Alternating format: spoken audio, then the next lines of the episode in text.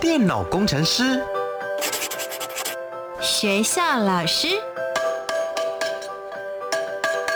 铁匠职人，自媒体电商，表演艺术家。你的未来想做什么？三百六十五行职场技能，职人带你一窥职场内幕。开箱职人吧，Ladies and gentlemen，各位学弟学妹们，欢迎来到开箱职人吧，我是你们的学姐涂洁。今天节目当中为大家邀请到的是一位学长，我们之前呢其实有一起工作过，我觉得他的工作非常有趣，而且他的 title 也许是有一些学弟学妹们的梦想职业，就一起先来听听文正学长的声音。嗨，大家好，我是陈文正。那各位学弟妹们，究竟文正学长在做什么样子的职业？三个职场关键字，我们一起来猜猜看。Master 职人 Key Words。首先，第一个职场关键字是出一张嘴。很多学弟妹们应该非常羡慕只要出一张嘴的工作。嗯，应该说我的工作其实每天有八成的时间都是要需要跟人家沟通，需要跟人家协调，需要下指令，需要拜托别人，需要停止别人，需要跟人家讲所有所有的事情。所以说，我的工作很大部分就是出我的嘴巴。OK，就是要整合各个角色之间，在这个工作上面是否都有达到大家彼此一致的期望。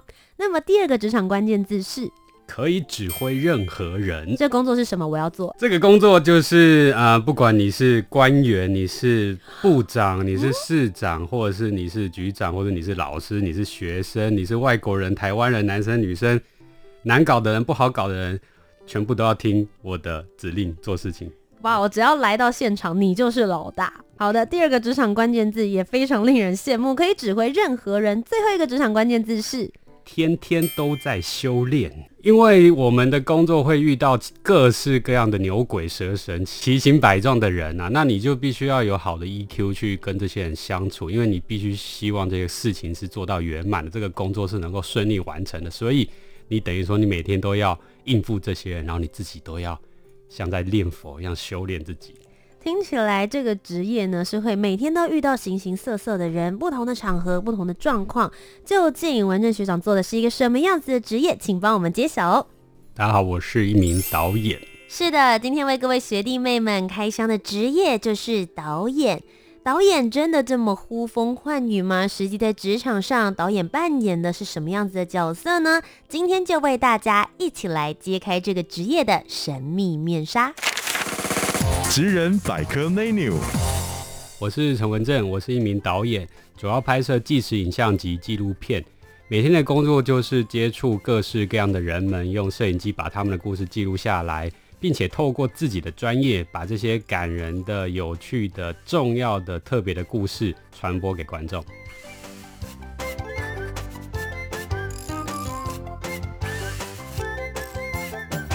那我们首先呢，从一开始，文任导演，究竟你大学的时候念的是什么样子的科系？跟导演这个职业是有相关联的吗？其实我大学念的是戏剧系，对，我念念的是台大戏剧系。嗯。那为什么会想要当导演？其实是后来比较是因为我大学戏剧系后来研究所念新闻研究所。那新闻所的时候，因为我们毕业论文是要拍纪录片，那那个时候开始对影像产生兴趣，那就决定说，哎，以后如果能够当着一当一个纪实影像的工作者，或是记者，或是导演的话。会很有趣，所以说其实那时候大概研究所之后就想说，哎，以后来从事这样的工作。我觉得其实大家对导演这个职业会有很多不同的想象，像刚刚文正导演特别有提到说，你最想要做的是纪实方面或者是记录式的这样子的一个节目，跟大家平常想象的，比如说八点档大戏，然后会站在那边坐在导演椅上甩剧本，说你演的这是什么东西，其实是不太一样。是不是可以跟我们分享一下，在不同类型上面的导演，也许会有一些什么样子的分别？普遍来分，大家可以分两类，一种是戏剧类的。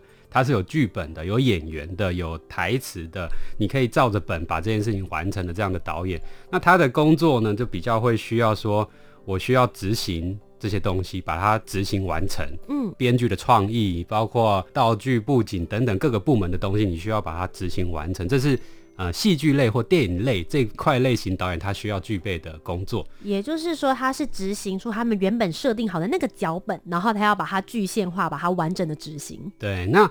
另外一类是我们可以广义来说是非戏剧类的导演，包括纪录片、纪实节目等等等的非戏剧类。那他所面临的环境，它是一个没有剧本的一个环境。嗯，就像我们真实世界，像我个人比较喜欢纪实影像的魅力，也就是因为它是一个没有剧本的，你每天都不知道，呃，你的记录的对象或者你的受访者是什么样子，他他没有台词的，他每天的生活也是不会照着一定的规矩去走的。那我我我觉得这个这个时候这个导演他所需要的能力就跟戏剧类导演不太一样，他可能就需要更多的观察力，你的心态很 open，因为你没有东西让你去参考，你必须要很开放去接受你每天所面对的各式各样的真实世界发生的事情，所以说这可能是在导演的工作上所面临到的环境是不太一样的，对。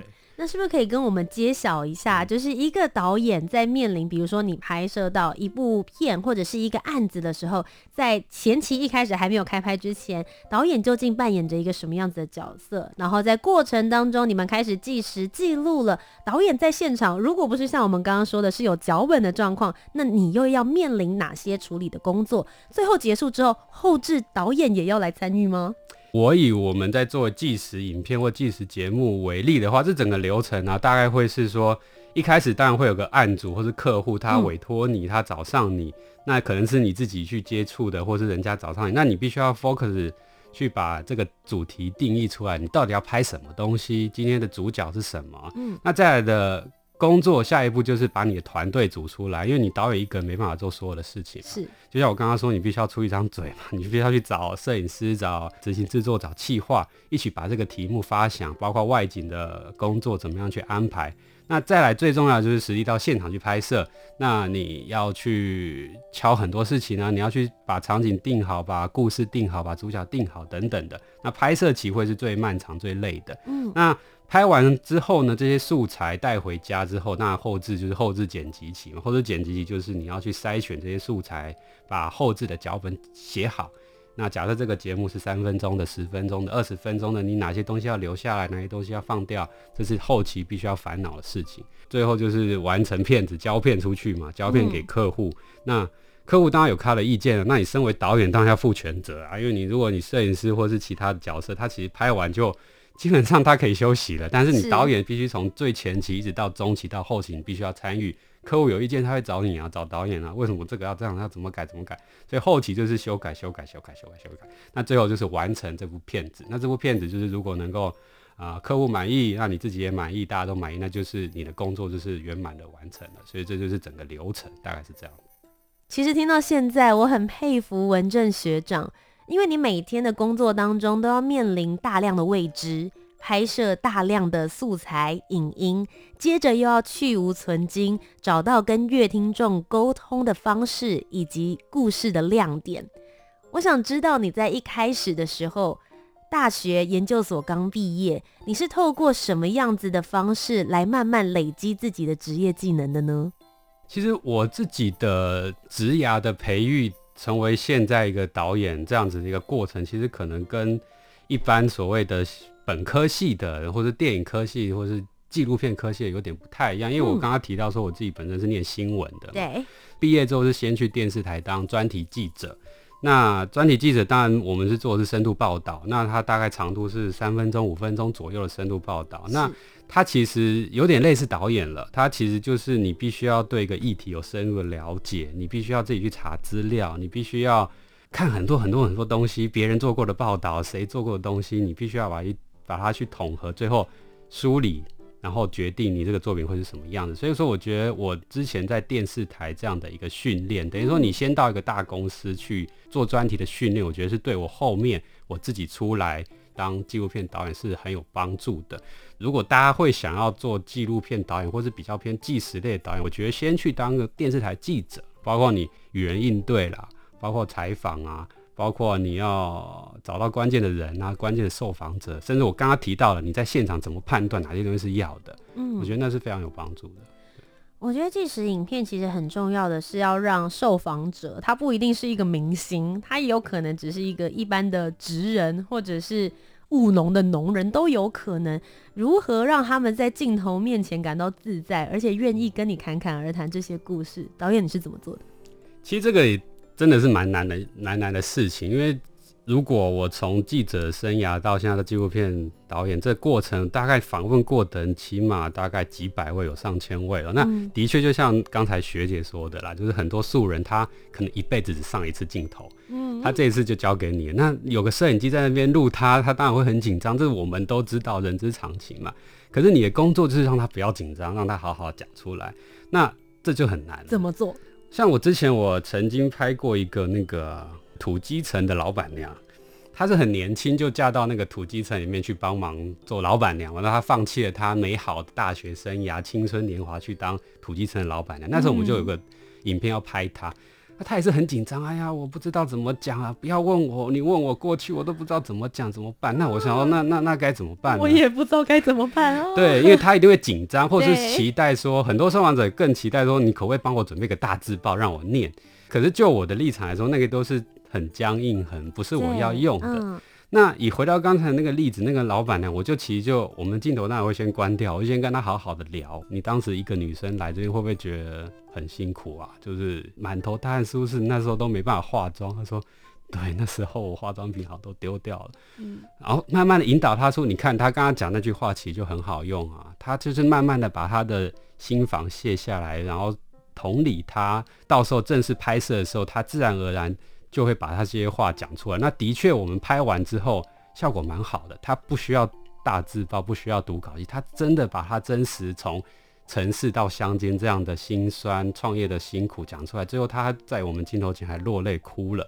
对，那我觉得这个就是一个很感人的故事，而且。回到现实面，就导演的的角色来说，这是一个成功的采访。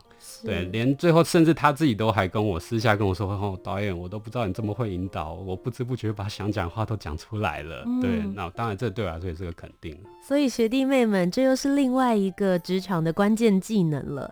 很多人说，在看纪录片的同时，你是在考验跟了解这个导演说故事的能力。但其实你们在工作采访的过程当中，是要有如何引导别人讲出他自己故事的技能。对啊，一定一定需要，因为你必须要把他的故事透过你的镜头，透过你的后置，怎么把它呈现出来？你当然必须要先了解这个人，然后同理这个人。嗯、对，从以前到现在，记录了很多不同人的故事，有没有哪一场是让你自己特别觉得印象深刻的？比较印象深刻的是，我们前两年有执行一个纪实节目啦，嗯、是要主题是台湾原住民移居海外的故事。那我们其实就找了好几位移居海外的原住民，哦、有到澳洲的艺术家，有到墨西哥的中医师，有到贝里斯的餐厅老板。那我觉得比较有趣的是，我们在墨西哥，因为大家都知道墨西哥的治安比较不好嘛，所以说我们去。墨西哥 City 采访的时候，我们其实那个中医师还很紧张，还帮我们请了保镖在后面盯着我们的拍摄团队，当然就是。避免怕抢匪，避免怕什么？那当然是现场是非常的紧张，边拍摄只要边担心摄影机被爬走，被什么？所以我觉得那个还还蛮有趣的。你在台湾，你根本不用怕器材放路边都不会被被怎么样是你们的维安规格非常高。对 对对，还蛮有趣的。所以就是那个是在拍摄的场景让你觉得很印象深刻。但当然有时候你做的一些作品会让阅听众，甚至是某些比赛的评审也印象深刻。你曾经有入围过金钟奖。二零一七年的时候，那时候我跟一些学长一起做一个节目啊，叫公式的，叫《台湾人没在怕》。那时候我们就去海外拍了几集，负责几集的导演啊，一个是去新加坡当高级计程车的司机，嗯，还有去澳洲开旅行社的一个创办人这样子。那当然，这个节目就是因为报道台湾人在海外的一些故事，那当然就很荣幸的。题材也很好，那当然我们的制作有一定的水准嘛，所以那那一年就有入围金钟奖。那当然最后没有得奖，但我觉得那也是蛮棒的一次经验。身为一个导演，你接触到各式各样的人，然后从台湾跑到海外，甚至你还有机会增广视野，那人家会给你钱。所以我觉得这个这个工作其实还蛮有趣的。我相信听到这边有很多学弟妹们应该跟我一样很好奇。到底一个纪录片的导演，你们是怎么决定你们所要拍摄的主题呢？因为刚刚在聊了几个，包含你有访问到在台湾很努力打拼，从都市到乡村的这一些年轻人，当然你也访问到了一些海外的，包含刚刚有提到有一些是台湾的原住民移居国外，或者是在国外打拼的年轻人，像这些主题，你是怎么样去观察到有这样子的故事值得被报道出来的呢？当然，就是从你一般生活中比较感兴趣的东西去找你自己要创作的题材啦。因为当然，我们其实说实在，目前你你在接这些案子已经够忙了，你其实根本很少时间做自己的创作。就是当导演之前，你想象的跟当导演之后的想象的，其实是完全是很大落差啦。就是每个学弟妹可能心里都会有自己想讲的故事。我想要当导演，我想要。改变世界等等，但实际上你真的你出了社会要面对到现实的时候，你还是得做很多人家委托你的案子、客户要的东西等等。真的很谢谢文正导演愿意直接在《开箱职人吧》这个节目当中这么诚实跟学弟妹们做分享，因为我相信有很多学弟妹们抱持着梦想跟理想走进了传播业界，不论你是想要当导演还是想要当记者。很多人都有自己真正想要发挥的议题，或是所要关注、引起社会大众一起来思考跟反思的内容。但也许在社会现实当中，你没有办法这么快的去达到那一个目标，但你还是要有哦，然后持续的往前进。我觉得不论是刚刚文正学长，如果学弟妹们有仔细听的话，我当时问他是说，你想要拍摄什么样子的主题？他回复给我们的时候是说，当我在创作跟我在做作品的时候，所以即使他是工作的一环，或是即使他是一个被指派的议题，他依然保持着那个热忱在持续的创作跟产出。那我很好奇，文正学长，你自己本身有没有你一直很想要做的主题，然后你还没有做到的？那是什么呢？我自己比较感兴趣是做一些青年的议题啦。我那时候自己出来，本来是想要拍三十岁年轻人的故事。嗯哼，我想要拍三十个三十岁年轻人的故事。然后这个 project 是每隔十年拍一次，等于说三十岁的节目主持人，三十岁的宪兵弟兄，哈，三十岁的摄影师。全部找出来拍他们的故事，然后四十岁的时候，哎呦，来来来，大家重新再来拍一次。你说同一群人？同一群人，就这三十年，就像同学会一样。嗯、那四十岁他们又是什么样子？那五十岁他们又变什么样子？六十岁、七十岁、八十岁、九十岁。那至于我，我从三十岁的导演到四十岁、五十岁、六十岁、七十岁、八十岁、九十岁的老导演，在跟这群人重新相处的时候，那大家的生活又有什么样的改变？所以这个 project 是我那时候其实非常想做的一件事情啦。嗯、那当然就执行到第一阶段，三十岁这个阶段，目前是拍了几位啦。那当然到现在就是各式各样的现实、资金以及时间的考量先暂缓。嗯，对对对。所以其实有很多人觉得说，导演是可以决定他要拍什么样子的节目内容，或是做什么样子的作品。但事实上，学弟妹们，当你开始以他来作为职业的时候，有时候大家也是要跟社会现实稍微妥协一下下。所以这个是你心中想要做的作品，也许未来还是有机会继续去实现它。那你还记得当初你人生的第一个作品吗？我人生中第一个作品应该就是二零一零年，我还在念新闻所的时候，那时候的毕业论文了。嗯、那时候的名称叫《泰北中国结》，那“结”是有上下引号那个“结”哈。嗯、那我的主题就是去泰北，大家可能不知道学弟妹对泰北这个地区清不清楚啦？泰北就是。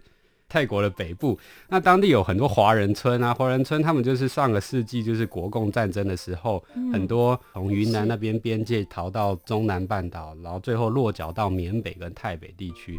那他们就是难民嘛，因为他们没有身份，他们就是一群离乡背景在那边生活的人。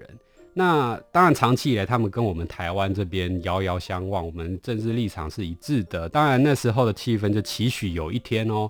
台湾的中央政府跟台北能够两力合集反攻大陆，他们就可以回到他们的老家了。嗯哼，这个计划，这个梦想到现在还是一个未完成事嘛。那我们也不，我们也心里也也有数，反攻大陆这件事情到底能不能成真，我们心里也有个答案了。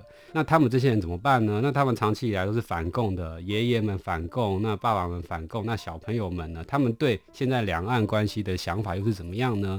那我的主题其实就是去拍这些台北的新一代的年轻学子，他们对两岸关系的想法，还有就是说，以前都是台湾在照顾这些台北的朋友们嘛。那近几年来，就是呃，我们对岸哦，我们北京政府那边开始提供很多的资源进去台北地区，我给你钱盖学校，我给你教材，给你奖学金，欢迎你回国。他们用回国这样子回国来升学，那不要再去台湾了。当地人又是怎么样？那有些人接受了嘛？有些人当当然觉得我还是爱台湾中华民国派这样子，所以我就是把那个台北华人的心中的难解情节拍成了一部纪录片。嗯、那时候比较有趣，就是因为我就是一个学生嘛，穷学生，什么东西都没有，就自己跟所上借了一台摄影机，就一个人买个机票飞过去，自己拍，自己导，回来自己剪接。嗯我记得那一年，光二零零九那一年就跑了三次台北，嗯，所以我觉得那个经验算是蛮有趣的。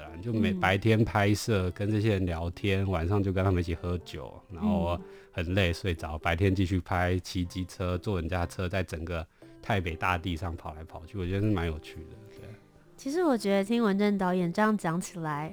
导演好像不再是这么遥远，或者是大家想象中这么高高在上、难以亲近的一个角色。你反而其实是融入每一个人的日常，然后把他们的日常记录下来，传达给那些不知道他们在做些什么样子事情的人。嗯，我觉得截至目前为止，文志导演，你喜欢你的工作吗？我觉得还蛮喜欢的啊。我觉得，我觉得自己还蛮幸运的，可以来当。纪录片导演这个工作了，因为就像我刚才提到，就是我还蛮喜欢接触各式各样的人，那听各式各样不同的故事。那我觉得你有这份工作，你身为有这样的职业可以做这件事情，我觉得是还蛮喜欢。就像我以前老师讲过的，没有一种职业是让你有权利去敲陌生人的门的。那唯有这样的呃权利的，就是记者或纪录片导演。对，你可以随时去敲陌生人的门，去请他们分享他们的故事给你听。那一般人你去敲门，人家就把你赶走嘛，对不对？那我觉得这就是这个职业的魅力了。今天非常谢谢文正导演来到我们开箱职人吧当中，相信也有一些学弟妹们心里也漾起了一股，也许未来你也可以成为一名导演。那我们接下来最后一个单元，就请文正导演来跟我们聊一聊。如果他们未来真的想成为一名导演，应该要具备什么样子的技能？也许可以推荐他们念什么样子的科系呢？职人真心话。那我们首先就先从，如果他们现在是国中生、高中生，接下来要选大学的科系，你会建议他们要念什么？其实，如果你对于说故事，你想要用影像来说故事感到兴趣的话，我可以建议你念戏剧系啊，或者是呃电影系、传播科系相关的，因为他们其实都会教导你们说故事的技巧、跟知识、跟能力。那这些这些可能不是其他科系能够教导的。等于说，你有这个兴趣，你要怎么把它落实？这中间还是需要很多知识、技巧、经验的累积嘛。所以说，这些科技其实。哦，还有新闻系啦，其实都蛮适合学弟妹去选择的。但这些科系是建议啦，但我觉得说，只要有心情，你练任何科系，你都蛮适合从事这样的工作的。对。那你觉得，身为一个导演，要具备什么样子的专业技能，才能够做好这个工作跟角色？专业技能的话，我觉得可能是最基本就是你的创造力吧，嗯，还有观察力。嗯，我觉得这两个是还蛮重要的。创造力就是说，是如何让你的东西能够脱颖而出的一个关键。如果你只是人云亦云，重复做的很无聊的事情，或是拍很无聊的作品，其实没有人会看。对，那观察力的话，其实是帮助你，就像我刚刚说，帮助你去理解这些事情，理解这些人，同理这些人的一个很重要的能力啦。所以我觉得创造力跟观察力可能是需要具备的。因为其实这两个我觉得听起来也蛮像是需要具备的个人特质。因为也许对于导演来说，你可能多多少少要知道你的工作人员们，不论在拍摄或是剪辑等等，这一些可能是你需要具备的一些素养。但是事实上，这些刚刚讲到的个人特质，要观察力跟创造力，需要从生活当中慢慢的来去做累积。最后一个问题是一个非常社会现实面的，大家想要来做一份工作，都是因为为了想要有一个稳定的生活。想问一下，导演这个职业刚入门，大概会是落在什么样子的薪水区间？它是稳定的吗？那它之后是有机会还可以再升职的吗？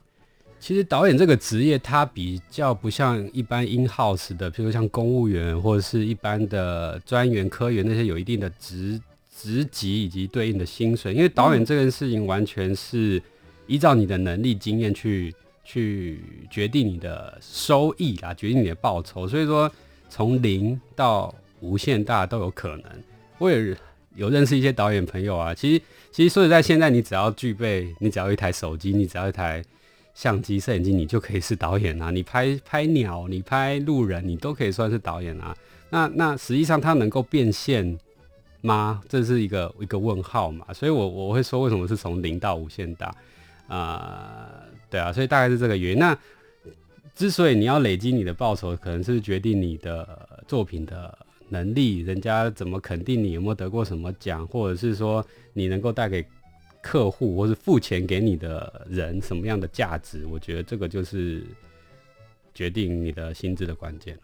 那我想要问，因为其实现在就是文正导演是自己出来开公司，所以对你来说，我觉得薪资会是零到无限大，要看你愿意做多少，愿意花多少时间，遇到什么样子的业主。那如果一开始的时候，这个导演的职他是被被聘的，比如说是在电视台里面，或者是在被某个委托制作当中的话，以月薪来计算，会有这样子的呃导演是以月薪方式来计算的吗？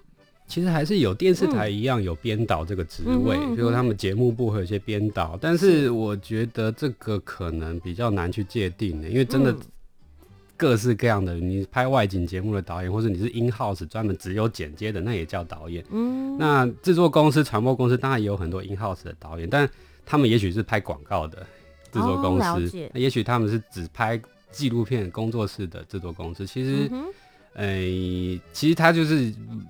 就是完全有不同的标准啦，其实很难跟学弟妹分享说到底他大概落在什么区间，对，了解都有可能，对，嗯哼，好的，今天再一次非常谢谢文正导演来到我们的节目当中。如果大家也想要看一看文正导演曾经做过的一些作品的话，我们有没有办法在哪一些社群上面可以找得到你呢？请上 YouTube 搜寻此刻影像就可以找到我的作品，或者搜寻呃泰北中国节。如果刚刚讲那部纪录片的话。对好的，此刻影像就是现在这一刻的此刻影像。今天再一次非常谢谢导演来到我们的节目当中，谢谢，谢谢，谢谢各位。那么各位学弟妹们，我们今天就要下课喽。我是你们的学姐涂洁，我们下周节目再见，拜拜，拜拜。